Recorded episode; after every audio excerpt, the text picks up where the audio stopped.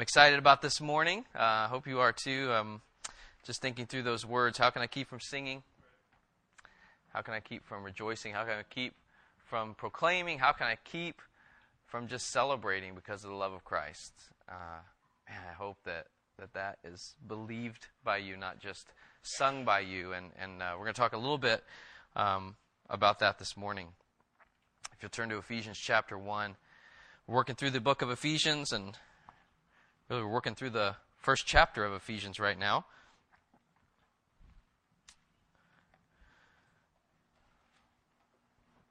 Ephesians chapter 1. We're going to read verses 3 through 14.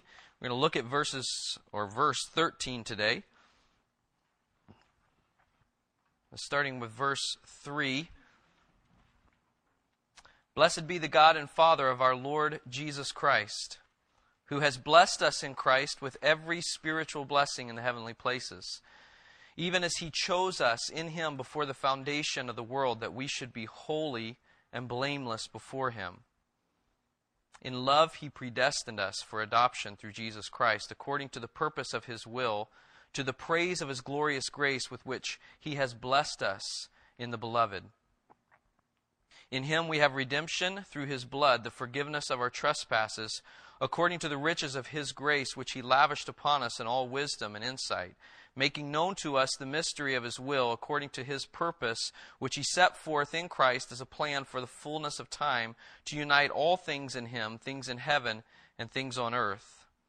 In him we have obtained an inheritance, having been predestined according to the purpose of him who works all things according to the counsel of his will, so that we who were the first to hope in Christ might be to the praise of his glory. In him you also, when you heard the word of truth, the gospel of your salvation, and believed in him, were sealed with the promised Holy Spirit, who is the guarantee of our inheritance until we acquire possession of it to the praise of his glory. Father God, thank you for your word. It is truth. So grateful for it, Lord. I love it. I want to know it. I want to teach it. God, as your people, we want to embrace it. We want to receive it. We want to live it. So help us today, God. Pray in Christ's name. Amen. Well, if you are jumping in with us, um, we are working especially right now through verses 3 through 14, and that's why we're reading it all together. It's because in the Greek, in the original language, it is one sentence written from the beginning of, of verse 3, blessed be the God and Father, to the end of verse 14, to the praise of his glory. And so, as we're working through this long sentence of praise, we're kind of breaking it apart in, in, in smaller sections and smaller parts as we can talk about it and explain it. But we're working through that. And this morning, I want to focus in on verse 13. In him, you also, when you heard the word of truth, the gospel of your salvation, and believed in him, were sealed with the promised Holy Spirit. As you look at the verse, and a lot last week, and we've talked about it for the past several weeks, um, but, but how does the verse start that we're looking at today? Verse 13, how does it start? Just say it out, everyone. In him. In who? In Christ. Okay? So, not just last week and not just the week before that, not just the week before that, not just the week before that, not just the week before that. Again, today we're seeing that, that it's in Christ what we're talking about here. It's because of Christ. It's in Christ. And so, like last week and all the weeks prior to that, we're seeing that there's a reason and a result for what we're talking about. The reason is Jesus, and the result is the praise of Jesus. He's the reason for what we're talking about, and He's ought to be the result of what we were talking about, and ultimately He is the result. All of this is to the praise of His glory. And so, as we talk this morning about verse 13, again, I want it to just resonate in our hearts. This is all because of Christ, it's all because of Jesus. And as I listen to it and as I hear the truth of it and as I, as I remember and think through the elements of the gospel this morning, man, I hope it, it does what it's meant to do. And it just wells up inside of us as praise. That we would exalt Christ, that we would praise Christ, that we would lift him up and not ourselves up. And we would be astounded with Christ. And we would be on our face before Christ. It's just Christ. It's all because of Jesus. It's all for Jesus. We ought to praise Christ through it. So it says, in Christ, in Him, you also. That, that you is who? Let's be specific. Gentiles. Okay? The Gentiles. In, in relation to what we talked about, um, what, two weeks ago now in verse 11, uh, we have obtained an inheritance. Uh, verse 12, so that we who are the first to hope in Christ, talking about the Jews, in, in verse 13, in him, you also, talking about the Gentiles, and it's this beautiful picture as we're kind of working our way through Ephesians. It's going to be over and over and over again, talking about this wonderful message of how Christ is the hope for the nations, for everyone. There is no single person on earth, no matter what tribe they're from, no matter what land they live in, no matter where they were born, how they were raised, what they were taught, there is no single person on the face of the earth who needs something other than Christ. He is the hope for all of the nations. So it says, In him you also, when you heard the word of truth, the gospel of your salvation. When you heard, what we're going to do this morning is kind of break apart uh, kind of the elements of the gospel. We, we talked about weeks ago in verse 4 where it says, He chose us. God chose us before the foundation of the world. And then the next week we talked about how He predestined us. In His love, He predestined us for adoption according to the riches of His grace, which He lavished upon us. And then last week we talked again where it came up in verse uh, 11. We've obtained inheritance because we've been predestined according to His purpose. And now, as we get to verse 13, we're looking at, at how it all works. We're going to look at it from our perspective now, not from God's perspective, but looking at it from our perspective. What are the parts? What are the necessities of salvation? So the first thing it says is in, in Christ you also, when you heard, when you heard, one of the main elements of coming to know Christ is hearing. If you flip backwards to Romans chapter 10, Romans chapter 10.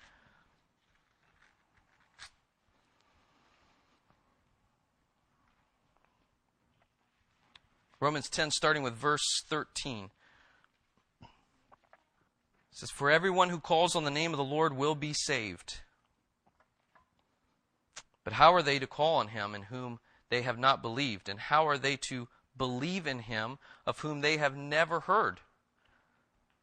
And how are they to hear without someone preaching? And how are they to preach unless they are sent? As it is written, How beautiful are the feet of those who preach the good news. But they have not all obeyed the gospel. For Isaiah says, Lord, who has believed what he has heard from us? So faith comes from hearing, and hearing through the word of Christ. To come to Christ, we have to hear about Christ. It's a major, major element in the gospel. It's a major element in people coming to know the Lord. They have to hear. They have to hear, and, and what Paul's saying is how, how beautiful are the feet of those who take this message, who take this message of hope, who take this message of salvation, and they go and they preach it. They tell it to other people. And he's not talking about a position here, he's talking about a doing here. Any of us who would take this treasure of the gospel and go and tell it to someone else, how beautiful that is. There needs to be hearing. People have to hear the gospel to know the gospel. So he says, You, when you heard. Well, what do we have to hear? The word of truth, he says. You also, when you heard the word of truth, the gospel of your salvation, when you heard the word of truth. John 17, 17, Jesus is praying and he says, Sanctify them by the truth. Your word is truth. So they have to hear the truth. We have to hear the truth. And Jesus tells us that God's word is the truth. It's the gospel. Romans 1:16 for I am not ashamed of the gospel. We're talking through this with our kids right now. I am not ashamed of the gospel, for it is the power of God for salvation. I'm not ashamed of it because it is the power of God for salvation. What do they need to hear? What do people need to hear? They need to hear the gospel. Why? Because it's the power of God for salvation. I'm not the power of God for salvation. You're not the power of God for salvation. I'm not ashamed of the gospel because it is the power of God for salvation to everyone who believes, to the Jew first and also to the Greek. Acts 4:12 we just sang this verse. There is salvation in no one else for there is no other name under heaven given among men by which we must be saved. Christ has exclusive rights on that.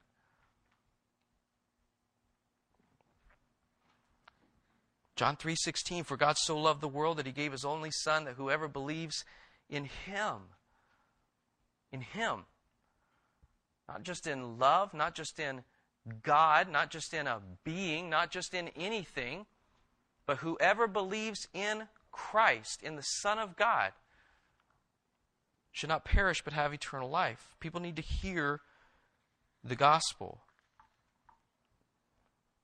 Hebrews 4:12. They need to hear the word of truth because Hebrews 4:12 says the word of God is living and active, sharper than any two-edged sword, piercing to the division of soul and spirit, of joints and of marrow and discerning the thoughts and intentions of the heart. I love that verse.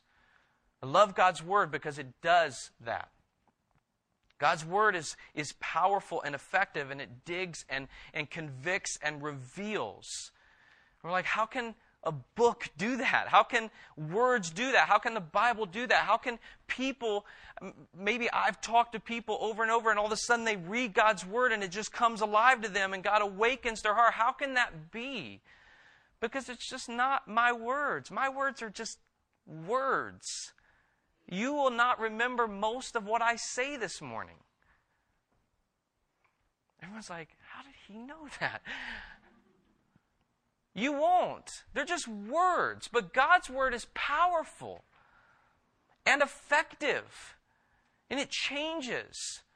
How does it do that? Because it tells us in 2 Timothy 3:16 that all scripture is breathed out by God, not by Tony, not by you. It's breathed out by God. And so it's living and active and working and effective. 2 Peter 1:19 says no prophecy was ever prophesied by the will of man, but men spoke from God. As they were carried along by the Holy Spirit, people need to hear the gospel. They need to hear the gospel because that is what will change people. That's how people come to know Christ. That's how people are saved from an eternity in hell. They have to hear the gospel not even just my good living, not just my good doing, not just, not just things people have to hear. They have to hear the message of hope. They have to hear the word that is powerful and effective. It can change them.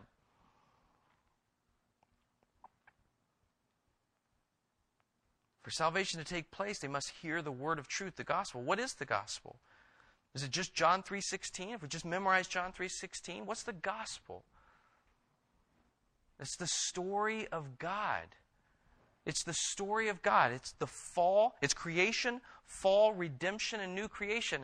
We're going to do that gospel class that, that Scott's leading next Sunday, and he's going to talk through that stuff.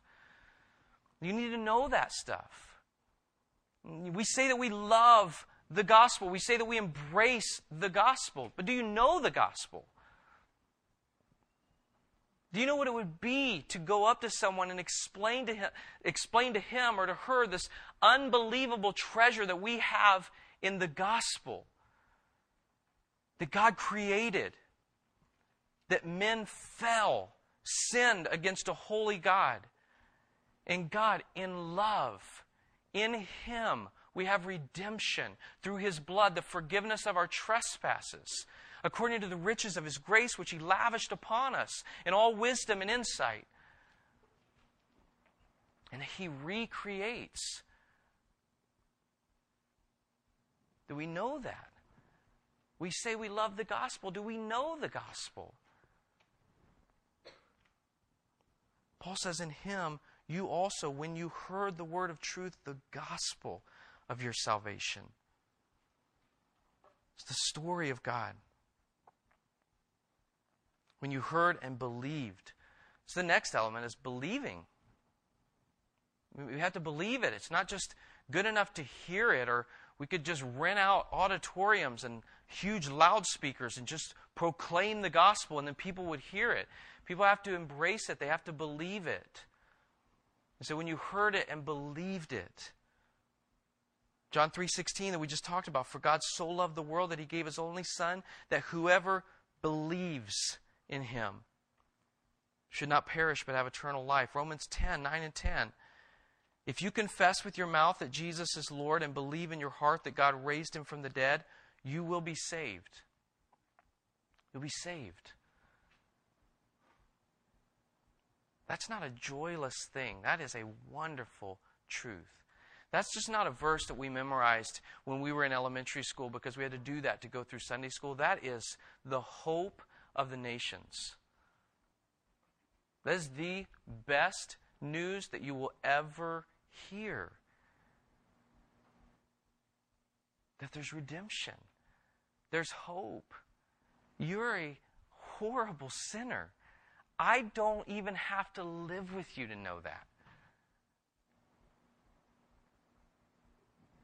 You're a sinner. You've offended God. And yet in Christ, we can have redemption. And if you confess with your mouth that Jesus is Lord and believe in your heart that God raised him from the dead, you will be saved. So, what does it mean to believe? What does it mean then to believe? Everything. Everything. It means everything. And first thing it means is, and, and what happens when we truly believe is repentance. It means repentance. Acts 2.38 is this, this wonderful picture where, where Peter, uh, after Pentecost, is preaching this sermon, and he's preaching to the people that killed Jesus. They're the ones that shouted out, Crucify him, crucify him, crucify him. Let his blood be on us. That's who he's preaching to. That's a tough crowd. And he's preaching to them and teaching them the gospel, telling them the gospel that God gave his son for them and that they killed him. And what do they do? They're, they're, they're cut to the heart, it says. In Acts 2.38, it says they're cut to the heart and, and, and, and they respond, what should we do? What do we do now? What's he say to them? Repent and be baptized, every one of you, in the name of Jesus Christ. Repent. Turn away from your sin. Turn away from your sin. Walk away, turn your back, turn away from sin, and go to God. Acts 3:19 I love this verse repent therefore and turn again that your sins may be blotted out Verse 20, that times of refreshing may come from the presence of the Lord. Repent. There's a, there's a point of literally seeing and, and hearing the gospel and believing on it so much that you turn away from your sin. You see how horrible and how offensive it is to God, and so you turn literally away from it, running to God, running to Christ. Acts 17, verse 30, the times of ignorance God overlooked, but now he commands all people everywhere to repent. Turn away from your sin. Stop doing it. That's what it means. Stop sinning. Turn away from that and seek God. Romans 2 4. Listen to this, okay? Romans 2 4. Do you presume on the riches of his kindness? That word presume, do you take for granted? Are you just taking for granted the riches of his kindness? Do you presume on the riches of his kindness and forbearance and patience, not knowing that God's kindness is meant to lead you to repentance? God's kindness is meant to, to awaken your hearts to how offensive that sin is to, to God so that you'll turn away from it and run to Him and seek forgiveness from Him. It's repentance. And so often we, we come to this point in our life of salvation where we came forward or we prayed a prayer or we signed a card or we did something. Someone told us if we do this, then we'll get to go to heaven. And we did that. And that was the gospel. And we were saved. But then we just continue on our life and we're just presuming on the Lord. We're just taking advantage. We're taking for granted the kindness and forbearance and patience of God. Still doing all the things that we did before. Not running away from sin, just continuing in it. 2 Corinthians 7:10 says godly grief, godly grief produces a repentance that leads to salvation without regret, whereas worldly grief produces death. There's two kinds of grieving. You may have grieved, but did you repent? You may have come to a, a, service somewhere or read a book or read a verse or something, or someone even was loving enough to come to you and, and, and, and, and approach you and, and challenge you on your sin and confront you on it. And you felt bad. You felt guilty. Well, the Bible says there's two kinds of guilt. There's a guilt that leads to true repentance. That's godly guilt. That's a guilt that says, God, I feel horrible because I've offended you. And then there's a worldly guilt. And that's a guilt that, that says, if we're honest, if we were to say it out loud, God, I feel guilty because they know what kind of a person I am now. And I don't like that. And I don't like that these people know what kind of a person I am now. And I feel bad about it, and I shouldn't have done that. And I wish I wasn't that way. But it doesn't lead us to run from that sin. It doesn't lead us to run to God. It's not a, it's not a guilt that leads us to true repentance. And that's what God is seeking. In fact, Acts 17 says that's what he's commanding. Is that we turn from sin, that we repent, in him you also, when you heard the word of truth, the gospel of your salvation, and believed. That believing brings repentance. I want us to see this. You know, Michael and I were talking after a service a few weeks ago, and, and I mentioned 1 John 1 9, which is a beautiful verse. If you confess your sins, He's faithful and just to forgive your sins and cleanse you of all unrighteousness. It's beautiful. But we don't want to leave out of that this element of it's not just confessing, it's repenting. It's turning from it. It's not doing it anymore. There's, a, there's, this, there's this idea that, that, that maybe we can just, you know, I, I, I gossiped this week and I felt really bad about it, but I told, I told the Lord that I did it. Or I looked at some things on the computer I shouldn't have looked at, but I told God I did it. Like, is that really what we're called to do? As long as I tell the Lord, as long as I, as long as I tell the Lord that I did those things, well, then it's okay. And He'll forgive me. And I'll just keep telling the Lord that I keep doing those things. As long as I, I, all I have to do is I have to remember to tell Him. I just have to remember after I've done those horrible things, I just have to remember to tell Him. What are you doing to stop doing those things? Have you repented? Have you really turned from it? Are you really seeking God? Are you offended by the sin?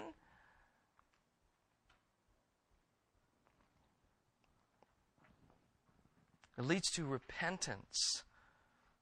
What are we doing differently? How are we changing? Have we turned from those things that offend God? The second thing that believing is is it's doing.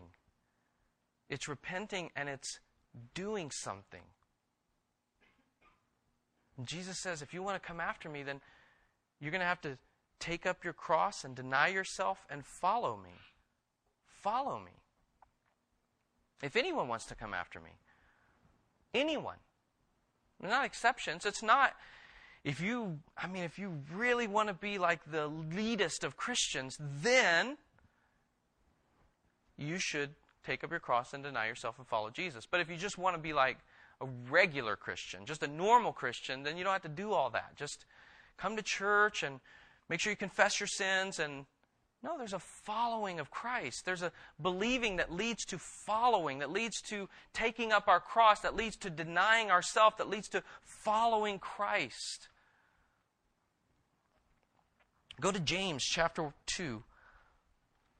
Look what James says about this. James chapter 2, starting with verse 14.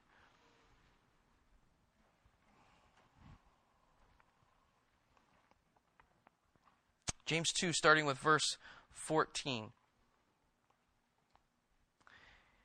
What good is it, my brothers, if someone says he has faith but does not have works? Can that faith save him?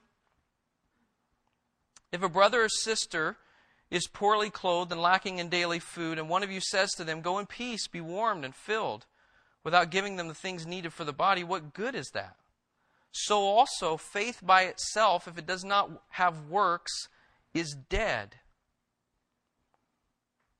But someone will say, You have faith and I have works. Show me your faith apart from your works, and I will show you my faith by my works. You believe that God is one? You do well. Even the demons believe and shudder. Do you want to be shown, you foolish person, that faith apart from works is useless? Was not Abraham our father justified by works when he offered up his son Isaac on the altar? You see that faith was active along with his works, and faith was completed by his works. And the scripture was fulfilled that says, Abraham believed God, and it was counted to him as righteousness, and he was called a friend of God. You see that a person is justified by works and not by faith alone. And in the same way, was not also Rahab the prostitute justified by works when she received the messengers and sent them out by another way? For as the body apart from the Spirit is dead, so also faith apart from works is dead. Now, is James saying here that, that salvation is coming by works? That salvation is, is, is, is given to you by what you do? No. No, it's through faith. It's through faith that we're saved. But that faith has to be genuine faith is what James is saying. I mean, how many of us really want to come before the God of the universe who gave his one and only Son and killed him on a cross so that we could have forgiveness of sins and go before this God and say, Here is my faith, Lord. I know it's dead, there's no life in it whatsoever. Is that really what God's looking for? No. He's looking for genuine faith, people that say they believe in him and live it that are walking with Him, They're not having this dead faith that's just really a title that we've put over top of our heads. Faith that is real faith leads to action, it leads to doing something, it leads to works. It leads to a life that, that is exactly what Ephesians 1 is saying here. It's because of Christ and to the praise of Christ. It's because of God and to the praise of God.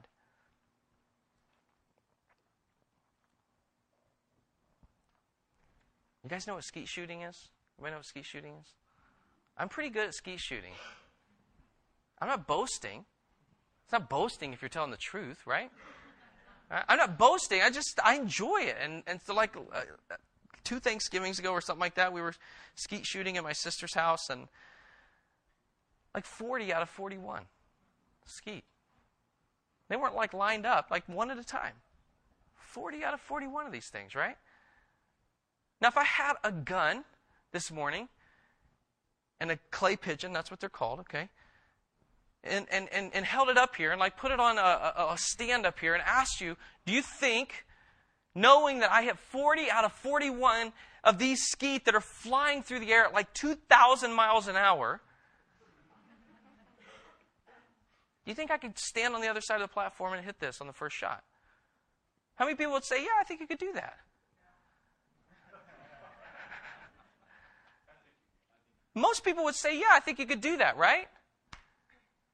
If I were to ask you, do you think I could shoot this and hit it? Most people would say, yeah, I think you could do that.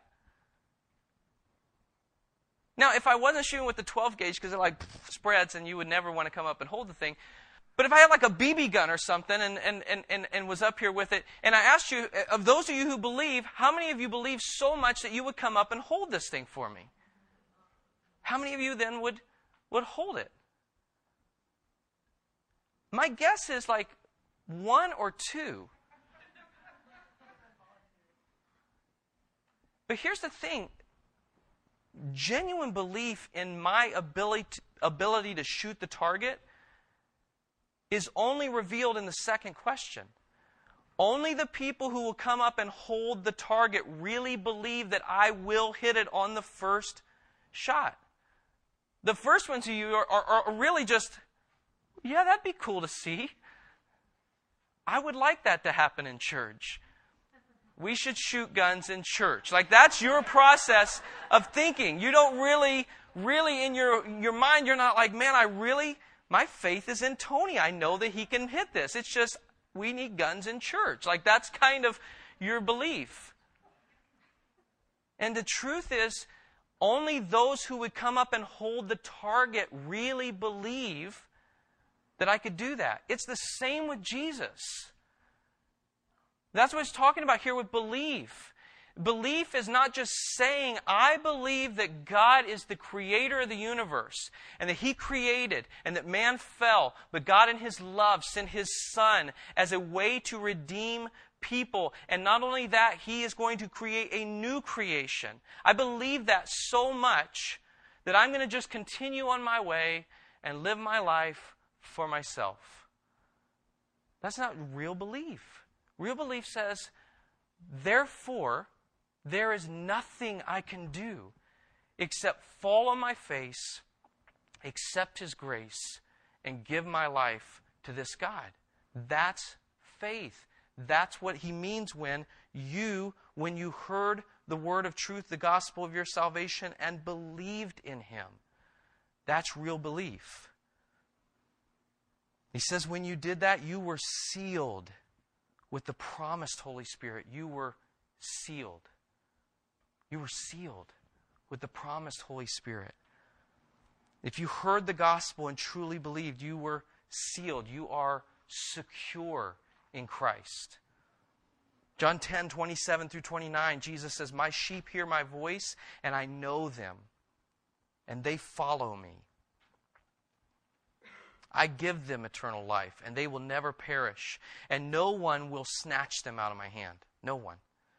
My Father who has given them to me is greater than all, and no one is able to snatch them out of the Father's hand. You're sealed. You're kept. You're secure. In ancient times, the, the seal of a king represented security.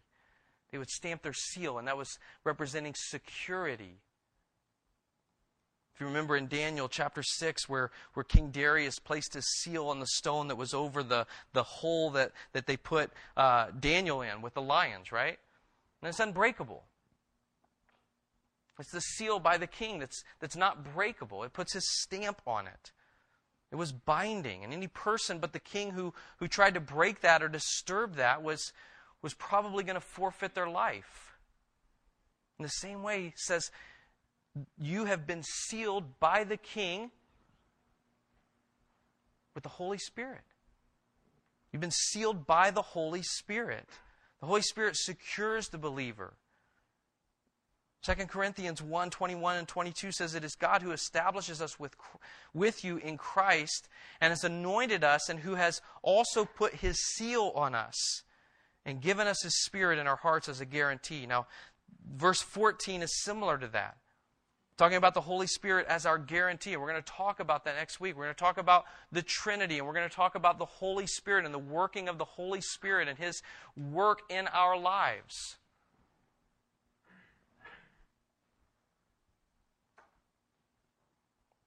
So, why are we talking so much about the gospel today? It's the gospel, right? We should all know the gospel. We should know John 3.16. Why are we, why are we going through? Is it because, you know, I'm, maybe Tony knows there's a visitor. There might be a visitor here and they need to hear the gospel. Is that, is that why we're doing so much on the gospel?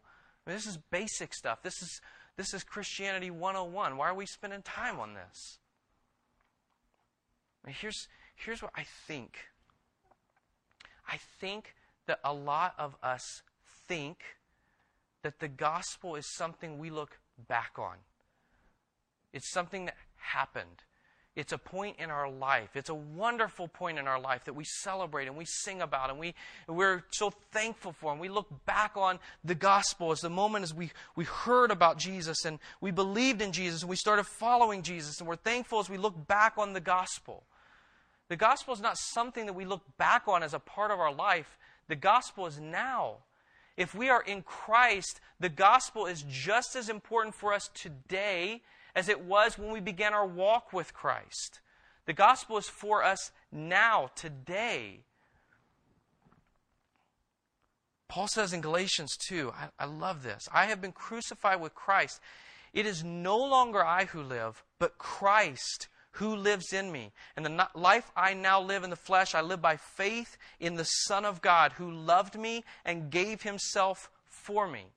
That's the gospel present today in someone's life.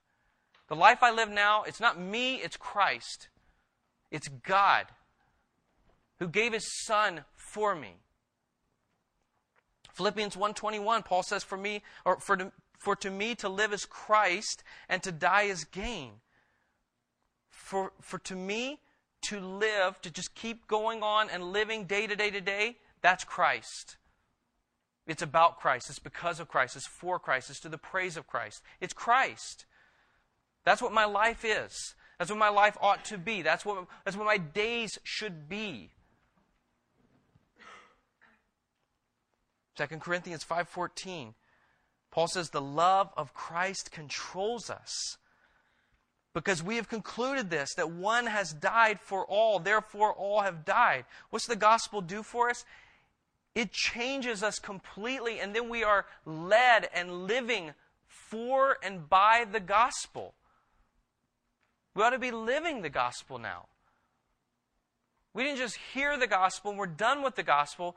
The gospel is, is for the rest of our lives. We ought to be believing it daily. That's what Jesus says, right? If you want to come after me, anyone that wants to come after me ought to deny himself and take up his cross daily and follow me. It's for today. I so want 2 Corinthians 5:14 for my life. For our church. That we would say the love of Christ controls us because we have concluded this that one has died for all, therefore all have died. Christ died. I'm controlled by his love now. For me to live is Christ. So let me ask are you living the gospel? Are you living the gospel? Are you taking the gospel? Are you embracing the gospel? Are you proclaiming the gospel? Do you know the gospel? Just like Paul's going through in Ephesians 1, are you living to the praise of his glory? I don't think we can live to the praise of His glory if we are not living the gospel. The gospel of Jesus Christ is glorious, and we need to search our hearts and see are we presuming? Are we just taking for granted the kindness of God, the gospel of Christ? Or have we turned and genuinely turned to Him through repentance and belief?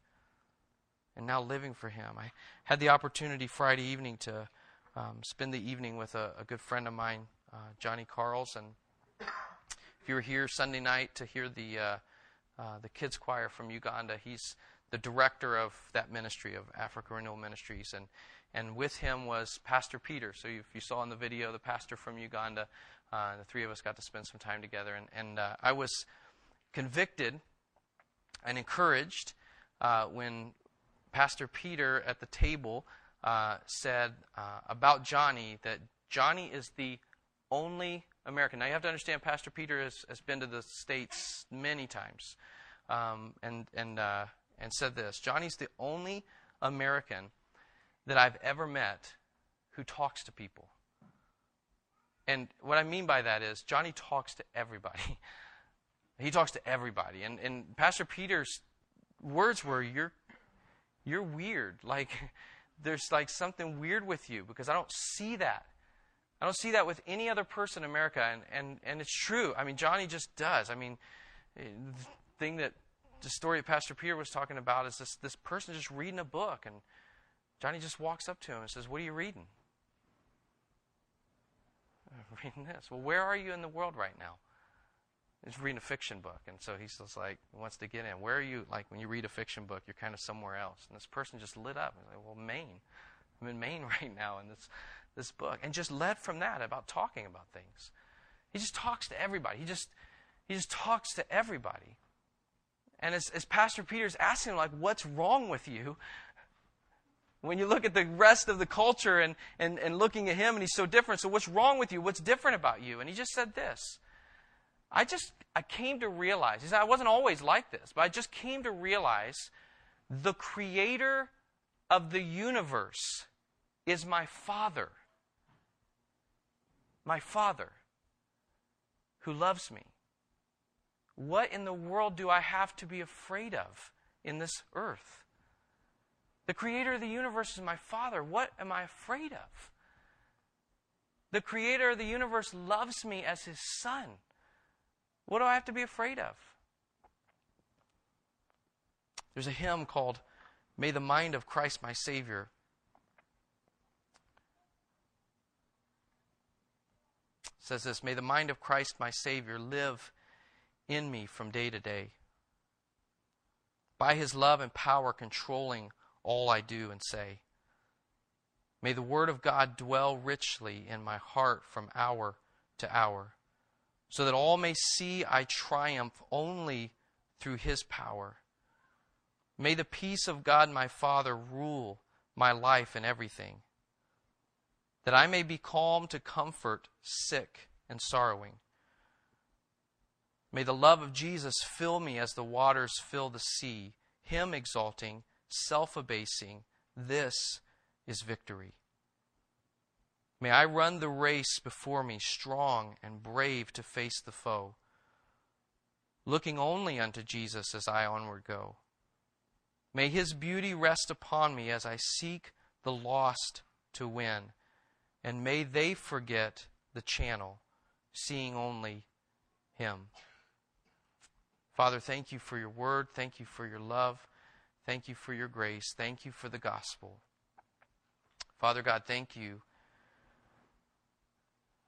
that you created.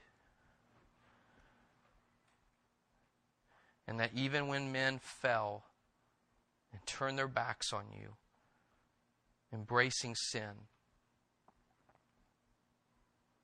you had a plan.